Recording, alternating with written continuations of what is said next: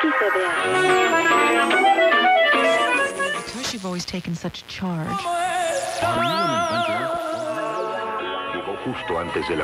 You are listening to the Border Chronicle. In the 1980s, as civil wars raged in Central America, spurred on by the U.S. government, thousands of Central American refugees fled persecution and political violence, arriving at the U.S. Mexico border. Instead of being granted political asylum, Central Americans were held in U.S. detention facilities, then deported, many to their deaths. To save lives, Reverend John Fife helped found the sanctuary movement. Fife's church, Southside Presbyterian in Tucson, was the first in the United States to give refuge to Salvadoran refugees. Now 83, Fife is pastor emeritus at Southside Presbyterian and still very much involved in humanitarian work in the borderlands.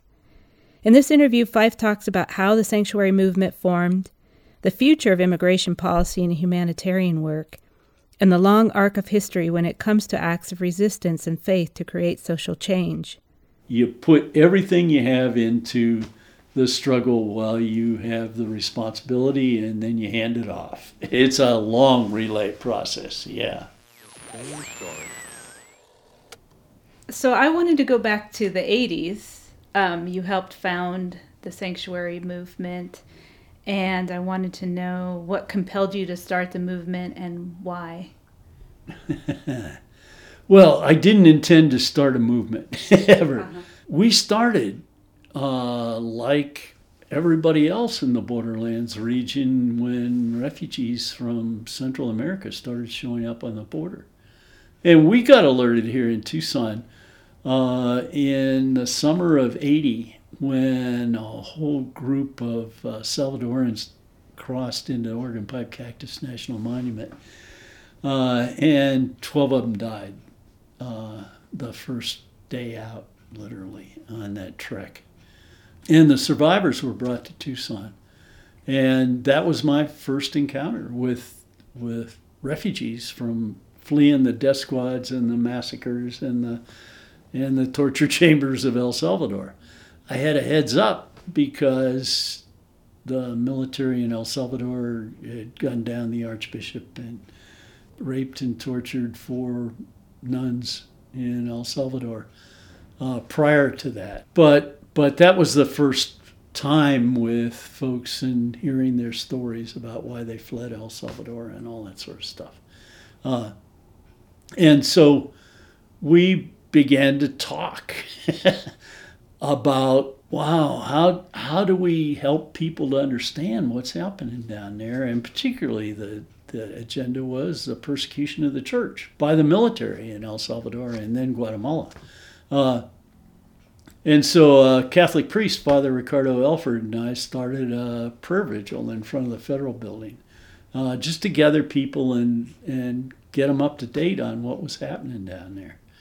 Uh, and we were learning along the way too. I mean, I was doing tutorials over the phone about the history of El Salvador and what was going on down there and who were all the players and all that kind of stuff because because we were trying to figure out what we needed to do and so that turned into a collaboration between the Catholic and mainline Protestant churches in in Tucson, uh, which were had already organized for some time in something called the Tucson Ecumenical Council, uh, and legal defense group here in the barrio uh, called Manzo Area Council that had been doing immigration law for uh, I don't know a decade before that. Uh, so we brought them together uh, and agreed that we would form a legal aid organization to help Salvadoran refugees who were showing up more and more on the border to apply for political asylum. Uh, and that's how it began. Uh, and Corbett was one of the people who showed up at this this prayer vigil and volunteered to help with the legal aid and this is Jim Jim Corbett, yeah. who is a rancher down in Cochise County. Well, no, he was living in Tucson then, and what evolved from that was we learned everybody who was being picked up by Border Patrol around here was sent to El Centro, California Immigration Detention Center. And some of those lawyers went over there uh, to see a couple of clients and reported back to us there's 600 Salvadorans in that detention center, all of them terrified of being deported and killed. Well, not all of them, but almost all of them. And we got to do something about that.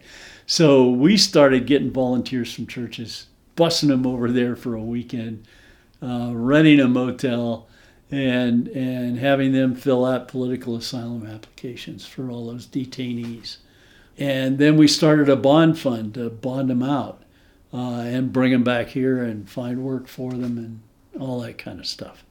And after about eight or nine months, I'd say in 80, 81, Jim comes to me and says, John, nobody's getting political asylum if they're from El Salvador. And I said, Yeah, we're, we're learning that. But we can delay their deportation.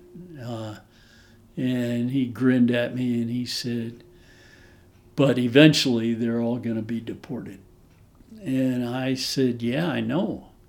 Uh, and he said, I don't think we have any choice under the circumstances except to start smuggling refugees safely across the border so they're not picked up by Border Patrol. Because as soon as they're detained, they've started in the deportation process, which is inevitable. and I basically said to him, Oh, you want me to start smuggling refugees across the border? Is that it? And he said, Yeah. And I said, How, how do you figure we have to do that? And he basically pointed to two times in history. One was the abolition movement, when some people of faith helped runaway slaves cross state lines and then move them through an underground railroad to safer and safer places. And he said to me, Those folks got it right. They were faithful. And I said, Yeah. and then he pointed to almost the total failure of the church in Europe to protect Jewish refugees uh, in the 1930s and 1940s, and the United States too. And he said, That's one of the most tragic chapters of church history. It's a complete failure of faith. Those folks never were faithful. Uh, and I said, Well, yeah, I, I agree. And he looked me right in the eye and he said, I don't think we can let that happen on our border in our time, can we? and after some sleepless nights, I went back to him and said, Yeah, you're right. I'd have to burn my pastor card and, and resign this faith thing uh, if I didn't tell you, yes, you're right. So we had gathered, I suppose, a group of 20 people who uh, who started smuggling families and, and folks who were at high risk uh, across the border and bringing them to Tucson. And when we started, we were just bringing them home, right? What do we know about what to do? So Jim says to me, Can we bring those folks to your church uh, that we cross? And I said, I don't know, but we'll ask the church. And so that conversation got the whole congregation involved because we had to provide food and help and medical care to traumatized people uh, and everything that went with that. Try to help them find jobs, find their family if they had family members here, whatever. It was a resettlement project for refugees, but very secretive. And after another I would say eight months or so, late in 81, at a political asylum hearing here in Tucson for a Salvadoran. Uh, the government lawyer comes to one of our attorneys at a political asylum hearing and says very quietly, we know what Fife and Corbett are up to. Tell them to stop it, or we'll indict them. So did that scare you? And and yeah, Yeah. I've been in jail. I know what. I don't have any romantic illusions you about had been in jail during the civil, Civil rights, rights. movement. Yeah. Yeah. uh, which wasn't a tough time, but nevertheless, I knew jails. Uh, and the only thing we could figure out under the circumstances, yeah, well, the government's going to indict us, is to beat him to the punch and go public. Because everything we've been doing up to that time we thought was a very closely held secret. Right? Uh, and and so uh, in in you know, the middle of conversations about, well, how do you go public? Uh, I'd gotten a letter from a Lutheran pastor in East LA who described how this 14 year old Salvadoran kid had been chased down the street by an INS agent. And, and he had uh, run into his this guy's church and hid in a closet. And the agent calls for backup and searches the church, finds this kid, and drags him out in handcuffs. Right? And and the last paragraph of that guy's letter uh, had said, "Why can't the church be a sanctuary from this kind of intrusion by civil authorities, like it was in Europe in the Middle Ages?" And to tell you the truth, I'd I'd thrown the letter in the wastebasket because I thought, yeah, that's that's a realistic strategy. We're going back to the Middle Ages in Europe. Uh, but I remembered that that letter, and just off the top of my head, in the middle of a conversation, said, "Well, maybe we could go public by calling the church a sanctuary for Central American refugees, because that's kind of what we've been doing for the last eight or nine months." Uh, and everybody thought it would be a good idea if it was my church that tried it first. so, so we went through a process with this congregation. Would they be willing to uh, to be a public sanctuary uh, under threat of government indictment? And how many people were in the uh, in the congregation at that Uh, time? hundred and some. Uh huh. Uh, and we had a long congregational meeting after about a three month process. I mean, the congregation met with lawyers and did all did all the stuff faith communities do, prayed together about it, and searched the Bible for direction uh, under these circumstances and all that kind of stuff. And then we took a vote by secret ballot, and there were only two negative votes out of the whole congregation. So it was pretty compelling. Uh, and the reason is because they had been caring for refugee families for, for a long time and knew their situation and knew their stories and why they'd fled in the first place. And so they couldn't turn them away. Uh, and so on the anniversary of Archbishop Romero's assassination in in uh, well, he was assassinated in 1980. So in 82, we had an interfaith service here and and uh, and received a mother, father, and two small kids from El Salvador into the sanctuary of the church publicly. Uh, and that's how it started but we still had no idea about starting a movement. Right? Yeah. Uh, we were just doing, trying to figure out the question of what do we do before we're indicted, right? And uh, at the meeting of the congregation, when we made the decision to to do this, uh, one woman in the congregation had stood up and said, "Why just us?" why don't we ask other people to join us? And I said, I had never thought about that. Actually, I've been too focused on on this. So there were four other congregations that, that declared sanctuary on the same day. Uh, one one in L.A., one in San Francisco, one in Washington D.C., and one in New York.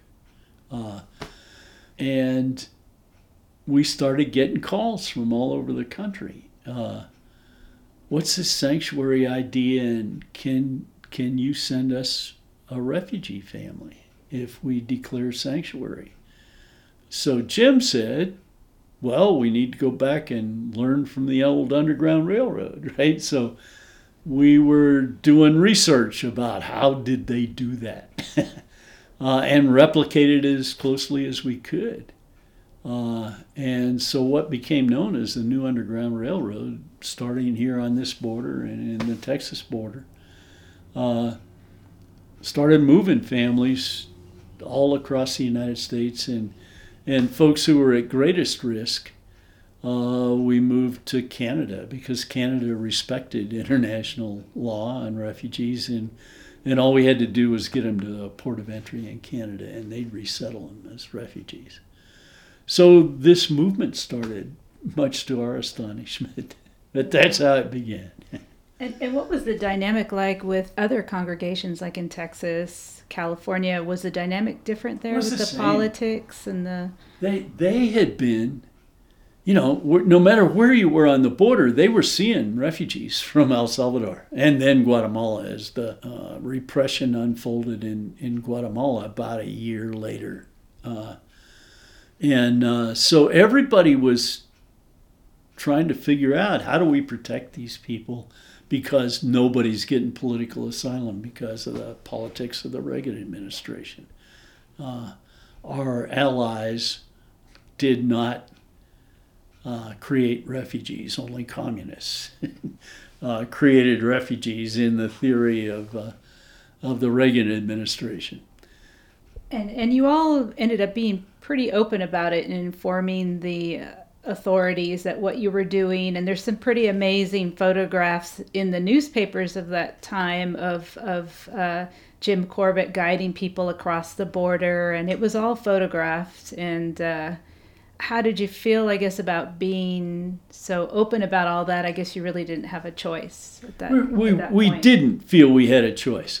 When we, when we went public in March of 82, we decided we're going to make everything public. The fact that we were doing border crossings, we would take journalists and reporters with us if they were willing to take the chance. uh, and and uh, at some point early on, I get a call from 60 Minutes. Can we come and film a border crossing? Wow. Uh, and you know the one thing you cannot do is use refugees, right? The mm-hmm. most vulnerable people on the border for for your own purposes.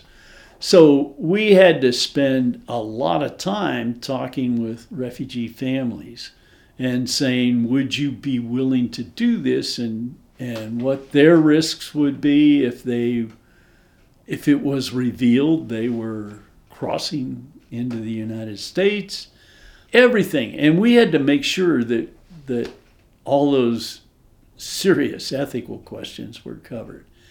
And we finally decided, yeah, we could do that, and and found uh, folks who were willing to be uh, photographed. And television cameras then were not little units; they were pretty hefty. And so we put all that together and did the crossing with 60 minutes, and then the movement took off, right? Wow. across across the country. Across the country. Yeah. yeah. How many congregations did you have at that point? Do you remember? The earliest number that we counted was something like 27, 28. And that was before the 60 minutes thing. And then we're counting 200, 200, 250. And, and it had moved from just churches and synagogues to cities began to declare themselves cities of sanctuary and instruct their public employees not to cooperate with federal immigration authorities. Uh, and then colleges and universities got the idea and would do stanford university was the first uh, and they moved a former professor from the uh, University of San Salvador onto campus housing with his family and made him an adjunct professor at Stanford. Wow. Yeah. And then you were arrested. Yeah. well, there's there's one more piece I need to tell you about. Uh, when we did the interfaith service here to declare sanctuary, I thought we were doing civil disobedience in the tradition of Dr. King, because I'd been part of the civil rights movement uh, as a as a seminary student, uh, and and so I talked about I quoted King and I quoted uh, all kinds of practitioners of Mahatma Gandhi uh, of civil disobedience. And about a month after we did that, uh, I get a call in my office, and this guy says, "I'm a human rights attorney from New York, and and you've got to stop talking about civil disobedience. You're not doing civil disobedience." And I started laughing. I said, "Are you kidding me? The government says they're going to indict us any day now." And and he said, "Listen, dummy." It's not you that's violating United States law, it's the government.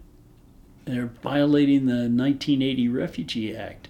And every time they deport somebody back to conditions in El Salvador or Guatemala, they're violating United States law. So it's the government that's a criminal here. And I said, Oh, I think I understand. But what do we call what we're doing then? Mm-hmm. And he said, I don't know, make it up. okay. yeah. And Helpful. and so of course I went to Jim and told him about the phone conversation. And he came back two days later with a whole paper called Civil Initiative to distinguish it from civil disobedience. And from that point on, this is early, this is a month after we declared sanctuary. Our whole relationship with government and law shifted, right? And so that I think that that was key to the rapid growth of the movement. So so we had been doing this for 3 years. And the government had not entered any churches that were sanctuary churches or or threatened us. Well, they threatened us in the press all the time. Eh, journalists would go and and say, "Well, what are you going to do about that church down in Tucson, Arizona? They've got 50 to 100 refugees living in that church every night because we've we've been there. We and the government would say, "Well, we're investigating this, and and of course we'll indict them if they're doing that sort of thing." And so we'd had this public dialogue with the government about who was obeying the law and what the law was. Uh, unbeknownst to us, they infiltrated us with undercover agents and decided to do in the movement, right, with indictments. Uh, for a year, they they infiltrated us with undercover agents, uh, immigration agents, and undercover FBI agent, and a couple of paid informants. Were Uh, they wearing cameras and They, were, uh, they recording? had recording devices hidden Uh-huh. in their jackets and their boots. and, And they recorded services in churches in Nogales and here and Phoenix. Uh, they even wandered around the parking lot in the church here, uh, reading license plate numbers of people who attended worship here and into their micro into their microphones, uh, and then use those recordings, ninety some recordings, to uh, to indict it. a group of 11 of us uh, in January of 85. And we had planned on arguing the same argument we've been using publicly for three years. So we thought, great, we're going to get this into a court of law. And, and we had lawyers volunteering to make that argument. and it was a real bunch of desperados. There were two Catholic priests and three nuns and the director of the Tucson Ecumenical Council, and Corbett and me. sounds uh, like a sounds real like a real of- group of Real bunch of criminal types. yeah. Uh, you don't want to let your kids loose around us. And right. and uh, the judge ruled two days before the trial opened that we couldn't say anything in our defense about United States refugee law, international refugee law, conditions in El Salvador, conditions in Guatemala, or our religious faith. Wow. so That's outrageous. we didn't have a whole lot to talk about in the courtroom uh, under his ruling. So we had to switch strategies in a hurry. And so basically, we decided well, if we can't talk about it in the courtroom, we'll talk about it outside to reporters and journalists after court. And, and the trial lasted seven months. We never put on a defense because there wasn't any point to it under that ruling. Uh, but every night we'd go out and talk to journalists and reporters, and they'd say, Well, you were accused of doing a border crossing just east of Douglas on such and such a date. Did you do that? And we'd say, Yeah, we did that. uh, what's more, we're, we're doing it again tomorrow. Would you like to go along? and, and so we drove our attorneys nuts. Because the first thing they tell a defendant in a criminal trial is, "Don't you say anything. We'll we'll do the talking here." Uh, and we were doing we were just flipping the script. Uh, but what happened was the trial lasted seven months, uh, and during that time, the number of churches and synagogues more than doubled wow. uh, in the movement. And the movement grew to Europe, uh, and almost all the European Union countries uh, began sanctuary uh, in churches.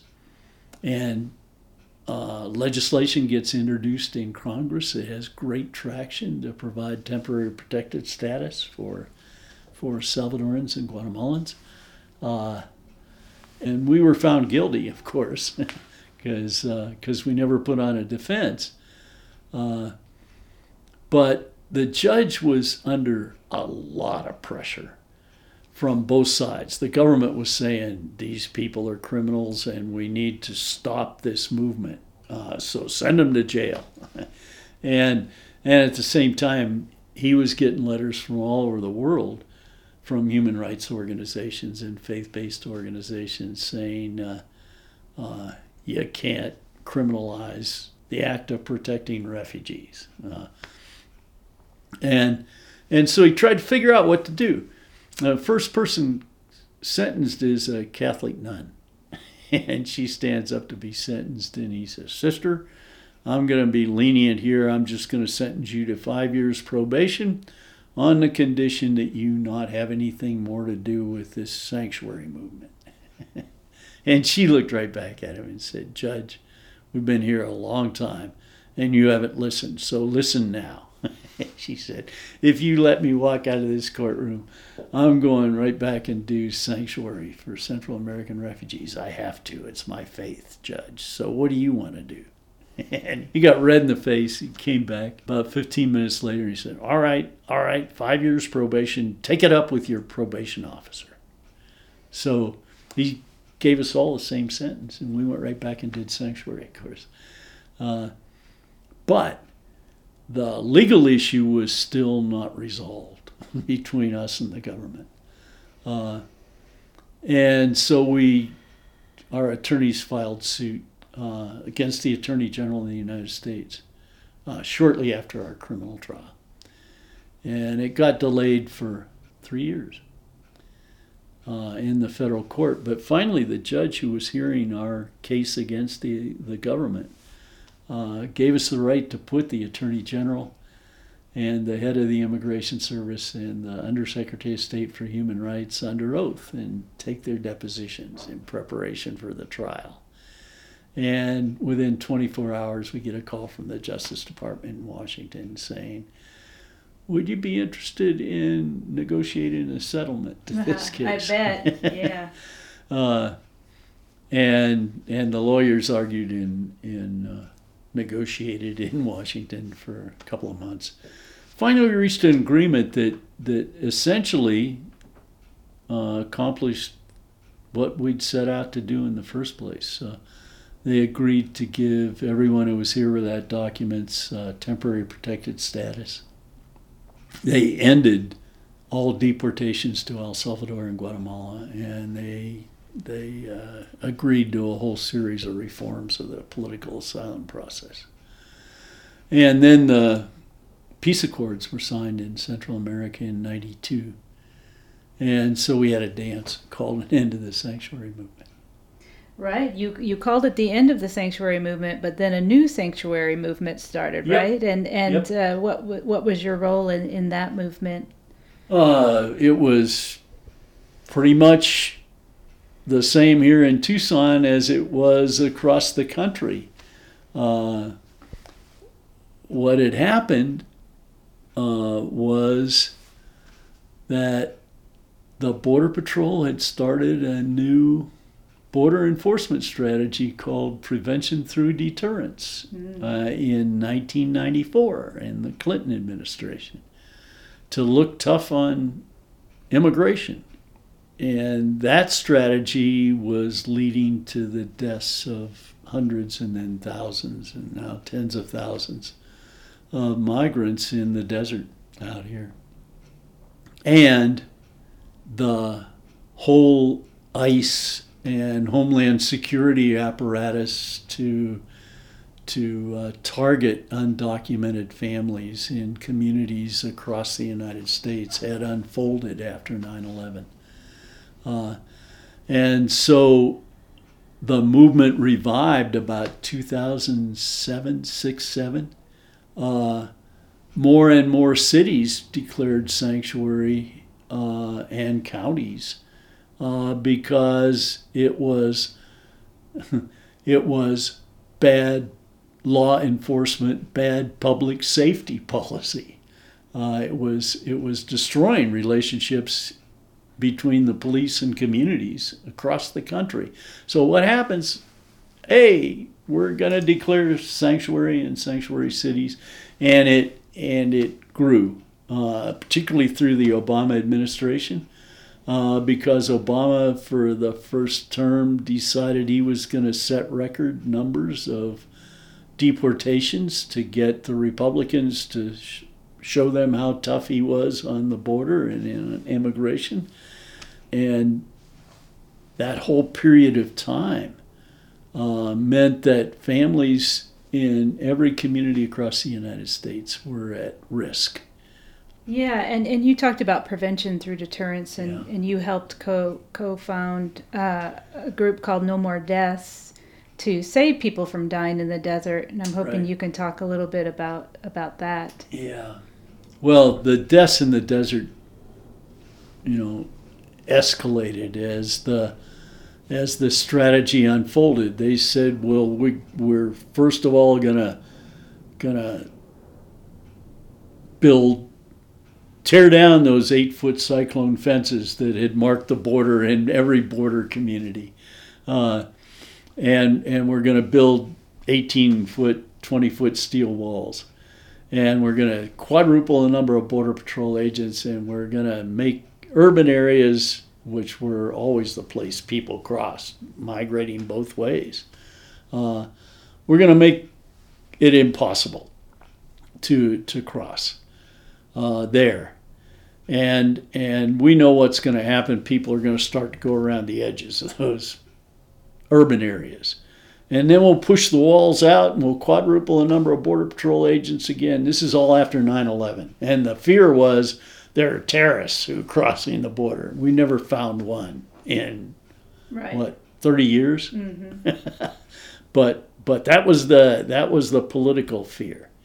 Uh, and and they said, well, people still go try to go go around the edges, uh, but now they'll have to cross through the deadliest areas of the desert. And they even said, we're going to do this strategy in Texas and California first, because nobody will try to cross through the Sonoran Desert. It's a geographic barrier to migration. Well, what happened was we we became the epicenter of migration, uh, north and south, and so uh, we called together people who'd been involved in the sanctuary movement here in Tucson uh, in 2000 uh, as the deaths began to mount here. Uh, and and said, "What do we do to save lives out there?"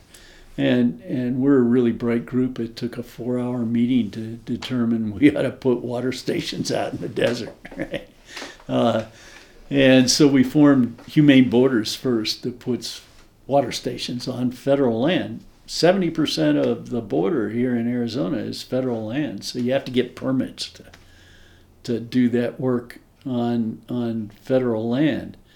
Uh, so once Humane Borders was going good, then we formed Samaritans that put four wheel drives out every day with volunteers from Tucson uh, and with food and water and emergency medical gear. And then once that was going good, we sat down again and said, okay, what more do we have to do? And we formed No, no More Deaths to put volunteers out in camps 24 hours a day, seven days a week. Uh, to save as many lives as we can, do water drops on migrant trails, and uh, to hold the government accountable for the abuses of Border Patrol agents in the desert uh, and in the detention and deportation process. So we documented the crimes of and the human rights violations of the Border Patrol at the same time, and then allied with uh, the ACLU to file suit against the Border Patrol.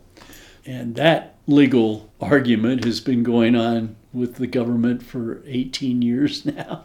Uh, the Tucson sector Border Patrol is now under federal court supervision because of their abuses of migrants in detention and deportation for so many years.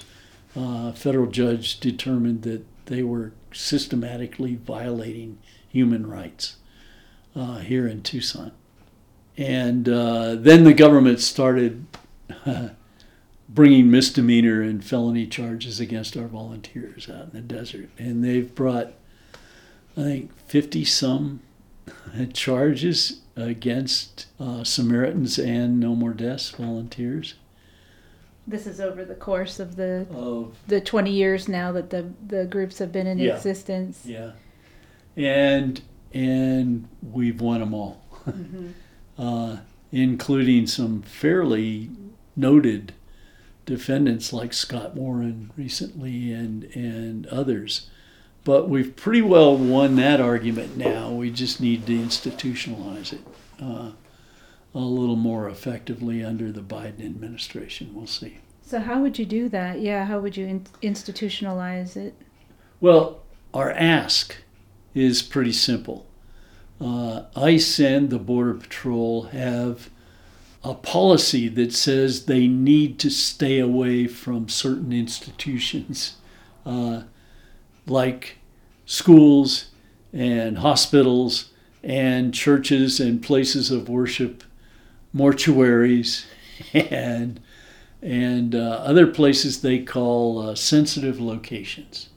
And they cannot go into those uh, places under their policy without uh, an okay from the highest levels of their command structure in Washington. So our ask is pretty simple. They need to include humanitarian aid sites in the desert that are there to provide life-saving aid to folks who are who are dying out there in the desert. Uh, water, food, and medical care, basically. So that's that's what we're working on now. Are you are you working with elected officials? No, we're not. lobbying? We're not working for legislation. We're trying to get uh, the the Department of Homeland Security to just make that a policy. Mm-hmm. We think we we have a good shot at it. Yeah. What do you think about the demonization of the sanctuary movement by you know certain Republicans and the right right wing um, in recent years? I mean, you've probably experienced that throughout. I would imagine Yeah, sure. that that that kind of attitude. But how do you respond to something like that, or what do you think about it? Immigration has been a politically contentious issue throughout the whole history of the United States. After the Civil War, the Ku Klux Klan had two agendas. One was Jim Crow and segregation, the other was to end immigration. Uh, and after the Civil War, we banned all Chinese and all Asian immigrants uh, because the fear was that all of China was going to migrate across the Pacific to Mexico and, and enter the United States. Uh, and then it was Southern Europeans uh, from Italy, and then it was Irish. And, and if you go through the whole history of immigration, immigrants have been the most vulnerable uh, political targets for the whole history of the United States. And that is true today. uh, the, the politicians have uh, politicized immigration policy to the point that, that we have an immigration policy and legislation that does not reflect in any way, shape, or form uh, the reality of migration, the reality of borders, the reality of refugee flows globally.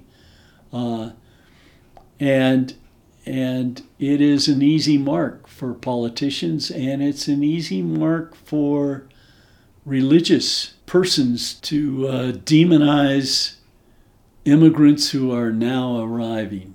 Uh, my own ancestors, uh, who were Scots Irish immigrants in Western Pennsylvania, uh, were against those Catholics who were immigrating from Ireland and and Italy because they had heard that it was a plot by the Pope to take over Protestant United States culture. Uh, and that's been that phenomenon is is currently a matter of great division in the United States, uh, and it hasn't changed since the end of the Civil War and in our history, and and it is bedeviling us as a people and as a country and as a part of a global uh, phenomenon that's true in Europe, it's true in Southeast Asia, it's true in Australia, it's true in Canada. Uh, that that this fear and anxiety uh, makes uh, a rational immigration policy and, and practice uh, almost impossible.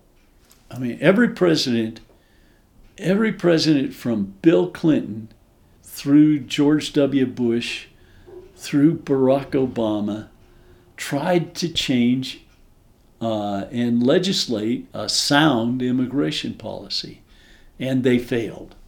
they were unable to get it through uh, the politics of Congress.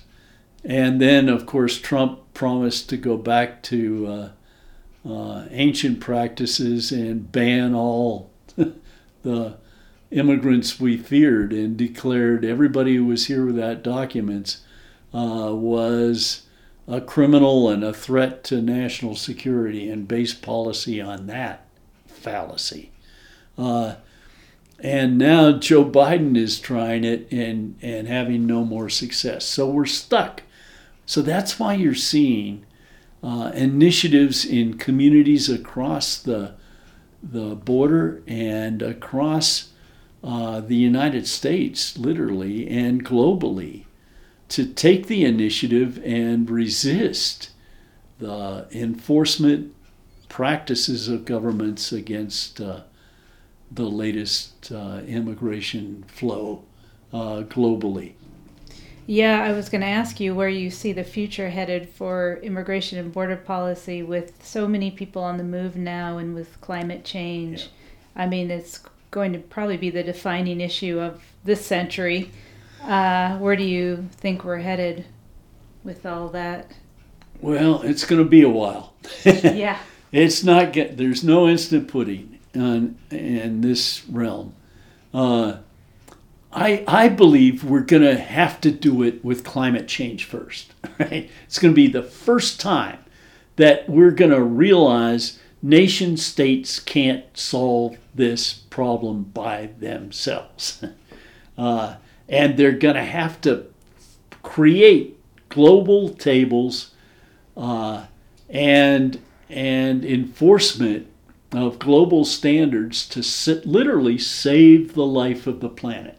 And and once we do that, then we're going to get to the next most serious problems and and global migration and refugee policy is going to be a part of that conversation.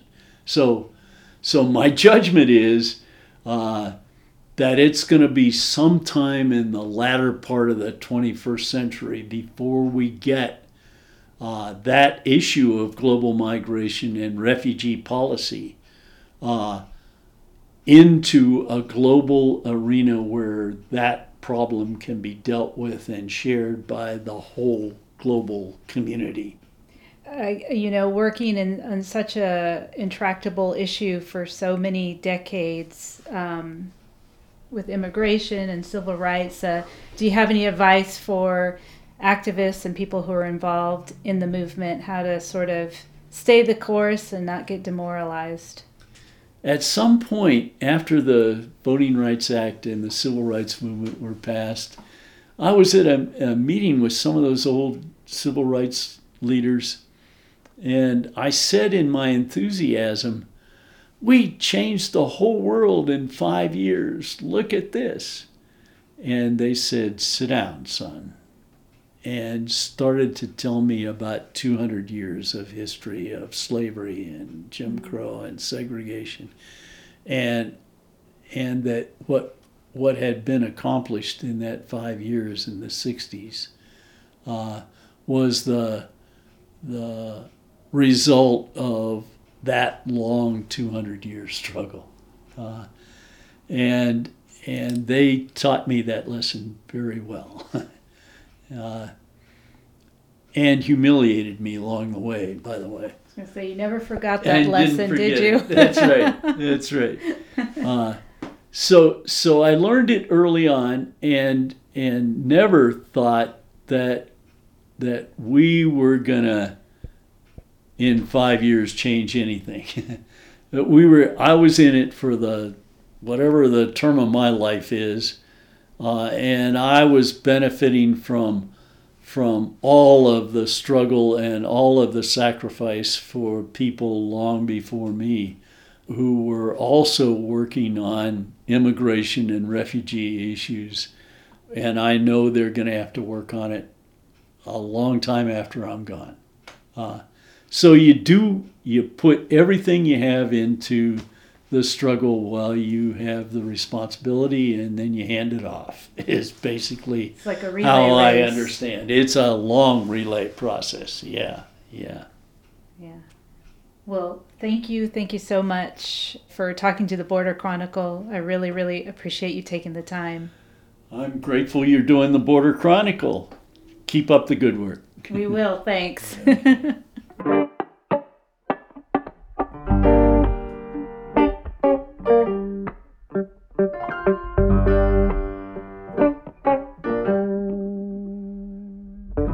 The Border Chronicle is reported by Todd Miller and Melissa Del Bosque, based in Tucson, Arizona. This interview was edited by me, Lily Clark.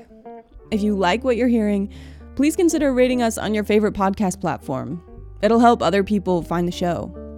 You can read and listen to more local border reporting on our website, theborderchronicle.com.